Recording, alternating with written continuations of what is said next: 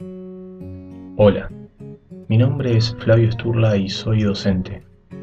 Doy clases de historia en Buenos Aires, Argentina.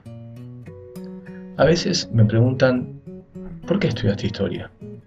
Y es que, claro, la historia goza de muy mala prensa por estos días. Sin embargo, a mí siempre me pareció fascinante.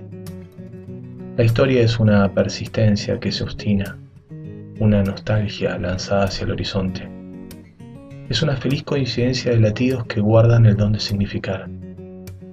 Es una sucesión prolija y no tanto de recuerdos que permiten entender hijos de qué sueños somos, cuáles son las contradicciones que nos nombran, por qué estamos aquí después de todo.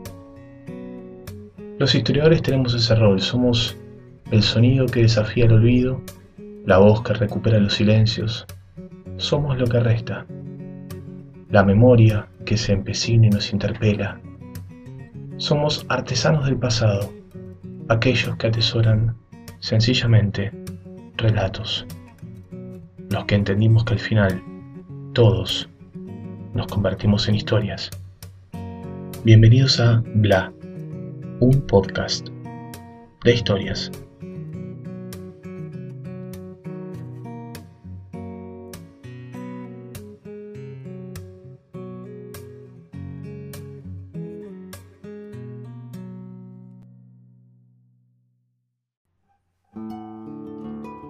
La historia de hoy ocurrió en la Unión Soviética en los años de la llamada Guerra Fría. Llega a nosotros a través del testimonio de un ex embajador argentino en Moscú, Abel Pose. En su gestión, Pose tuvo acceso a los archivos del doctor Leopoldo Bravo, el hombre elegido durante la segunda presidencia de Juan Domingo Perón para representar como diplomático al país. En sus memorias Bravo registra los pormenores de la entrevista que mantuvo con Joseph Stalin, el temible líder de la Unión Soviética por aquel tiempo. El gobierno de Perón, interesado en profundizar las relaciones comerciales con ese país, comisionó a Bravo para llevar adelante las gestiones. Lo que ocurrió ese día quedó registrado en los documentos oficiales y durante mucho tiempo permaneció en el anonimato. Apenas un mes después, de ese encuentro, Stalin murió. La visita del embajador argentino fue la última que recibió de un diplomático extranjero.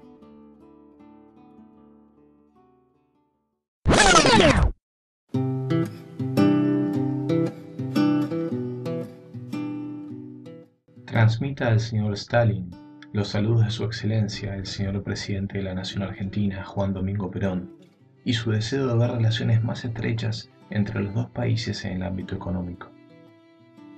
Evite hacer comentarios sobre política internacional.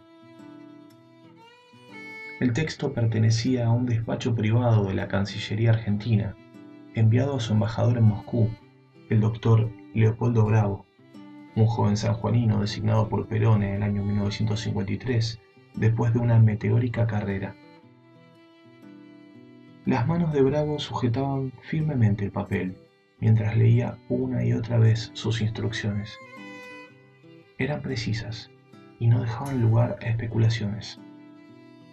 Sin embargo, no era aquello lo que inquietaba al embajador. La entrevista con uno de los hombres más feroces del mundo era motivo suficiente para estar alerta. El Mercedes-Benz que conducía el diplomático argentino hacia el Kremlin se disponía a dar las últimas vueltas antes de ingresar a la mítica residencia. Era el 7 de febrero de 1953 y corrían los años de la Guerra Fría. El mundo se debatía entre dos posiciones que Perón había descrito magistralmente en su doctrina, el colectivismo soviético y el individualismo yanqui. La tercera posición argentina no había logrado adhesiones significativas en el plano internacional y el país se veía forzado a usar su astucia diplomática para preservar su independencia económica y su soberanía política. Bravo era consciente de su responsabilidad. De pronto, Anatol, el chofer del auto en el que se trasladaba, apaga el motor. Habían llegado a destino. Emplazado frente al río Moscova, A un lado de la Plaza Roja, el Kremlin es un complejo arquitectónico imponente, compuesto por múltiples edificios y cercado por una gran muralla. Su nombre deriva del término ruso Kremnik, que significa fortaleza. Otros lo vinculan con la palabra Krom, límite, en referencia a su ubicación espacial dentro de la ciudad. Lo cierto es que el Kremlin era, desde tiempos inmemoriales, sinónimo del poder imperial ruso. Andrei Vyshinsky, ministro de Relaciones Exteriores de la Unión de Repúblicas Socialistas Soviéticas, esperaba al embajador Bravo y a su intérprete al pie de las escalinatas de acceso a la residencia. Alto y de porte solemne, Vyshinsky oficia de anfitrión y con un gentil ademán le indica el camino a seguir. Ni Stalin ni Perón estaban cómodos con el acercamiento. El primero había aceptado la entrevista solo para molestar a la diplomacia norteamericana, que veía con desconfianza al general argentino. El segundo, astuto y precavido, sabía de las intenciones del líder soviético, pero también de la acuciante necesidad de consolidar lazos comerciales que le permitiesen cumplir con su segundo plan quinquenal. Luego de caminar a través de los largos y suntuosos pasillos de la residencia, Bravo se encontró frente a frente con el hombre de acero del régimen soviético. Stalin vestía un impecable uniforme verde con la condecoración de héroe del trabajo socialista. Tras los saludos protocolares de rigor, el embajador argentino comenzó a desplegar hábilmente su retórica. Stalin escuchaba con gesto severo la traducción monótona de sus palabras mientras garabateaba unos dibujos en una pequeña libreta sobre su escritorio. Se trataba de inquietantes lobos en un bosque de pinos y berioscas, tal vez postales de su Georgia natal, quizá visiones desordenadas de su personalidad violenta e intimidante. Los ojos del líder soviético deambulaban sin interés por la geografía del cuarto, aunque muy de vez en cuando se detenían incisivamente en los del embajador argentino. Bravo exponía con sobriedad las oportunidades que ofrecía nuestro país en materia comercial. Stalin asentía sin demasiado entusiasmo. De golpe, deja su pipa de lado, exhala una bocanada de humo y rompe el silencio. Ahora la Argentina es un país independiente, ¿verdad? pregunta el georgiano. El diplomático argentino, sin perder la calma y dispuesto a desplegar su esgrima dialéctica, contesta, En efecto, la Argentina es una nación independiente. Antes de Perón, en nuestro país había monopolios que dominaban las esferas de la economía. Ahora, gracias a la política de nacionalizaciones de nuestro presidente, eso acabó. Porque nosotros creemos que sin independencia económica no existe la soberanía política. Stalin asiente con gesto de satisfacción y cambia radicalmente de tema.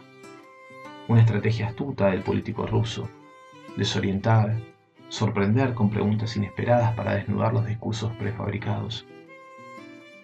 La conversación deriva entonces en aspectos mucho más triviales, como el fútbol. El líder soviético manifiesta su interés de organizar un partido en Moscú entre los dos combinados nacionales. Pretende también que el club más popular de la Argentina, Boca Juniors, se presente en tierras soviéticas. Bravo, egresado de la Universidad Nacional de La Plata en 1942, tenía en ese momento 33 años. Había presentado sus cartas diplomáticas el 16 de enero, apenas un mes antes de aquel encuentro. Debió sentir un vértigo indescriptible por lo que allí acontecía. Estaba manteniendo una entrevista con uno de los hombres más poderosos del planeta que además transitaba por la singularidad más extrema. Lo llevaba de la política internacional a la economía y de la historia del peronismo al fútbol sin escalas. Sin embargo, Bravo era consciente de lo que se jugaba. En sus manos se encontraba la representación argentina en materia de comercio bilateral, lo que no era poco. Perón le había dado una responsabilidad que el joven abogado pretendía cumplir con eficiencia. Mientras avanza en su alocución, el embajador enfatiza las posibilidades que ofrece la Argentina para la explotación petrolera. Stalin sin despreciar el tema, demuestra entusiasmo por otros aspectos del país. Le interesa particularmente entender un poco más de qué se trata exactamente el fenómeno peronista. ¿Qué proponía ese curioso proyecto nacido en las pampas australes? El líder ruso le pide al embajador argentino mayores precisiones. El peronismo constituye una instancia superadora del absurdo debate entre izquierdas y derechas, sugiere Bravo con firmeza. Y continúa. Los pueblos deben vivir unidos en su vocación de destino, en los grandes objetivos comunitarios. Para Perón, el capitalismo no es más que un estúpido intermezzo, el egoísmo de los ricos. Por eso la tercera posición. El peronismo defiende la soberanía nacional basada en la independencia económica, esta postura es novedosa y escandaliza sobre todo a los países lacayos que se someten a los poderes internacionales. El embajador enfatizó luego la necesidad de desarrollar un conglomerado de empresas nacionales que resguardasen el patrimonio de todos los argentinos, así como el rechazo de nuestro país a las políticas del Fondo Monetario Internacional. Y luego agregó algo más. También rechazamos al comunismo, el mariscal ruso pareció no inmutarse frente a la temeraria afirmación. Fumó tranquilamente de su pipa, como quien espera alguna aclaración más. Bravo, percatado de su exceso, ensayó una hábil maniobra girando copernicanamente el tema. Perón cree, además, que el capitalismo de los Estados Unidos es torpe, mediocre y el peor enemigo de América Latina. Stalin sonrió y celebró la afirmación. Luego preguntó por la figura de Eva. Bravo destacó las cualidades personales de la abanderada de los desposeídos, desestimando las versiones que ataban su popularidad exclusivamente a su matrimonio con Perón.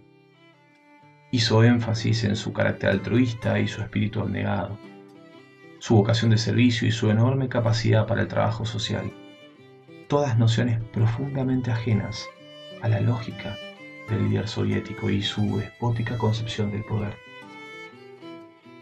El embajador precisó aún más definiciones sobre el peronismo, afirmando, la democracia partidista es una hipocresía superada. El peronismo siempre gana en elecciones correctas, pero no cree en la democracia formal. Así siguieron hablando algunos minutos más, intercambiando opiniones sobre los más diversos temas. Poco a poco, el interés del líder ruso comenzó a extinguirse. La entrevista llegó entonces amablemente a su fin. Ambos políticos se saludaron e incluso ensayaron algunas palabras de cortesía que salieron del protocolo.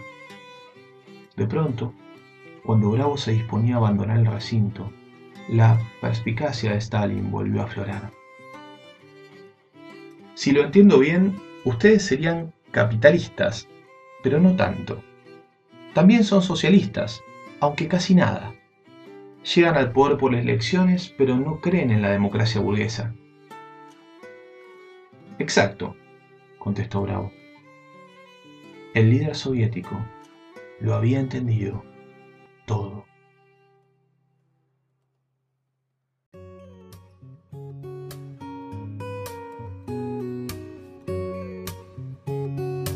Esto fue Bla un podcast de historias. Hasta la próxima.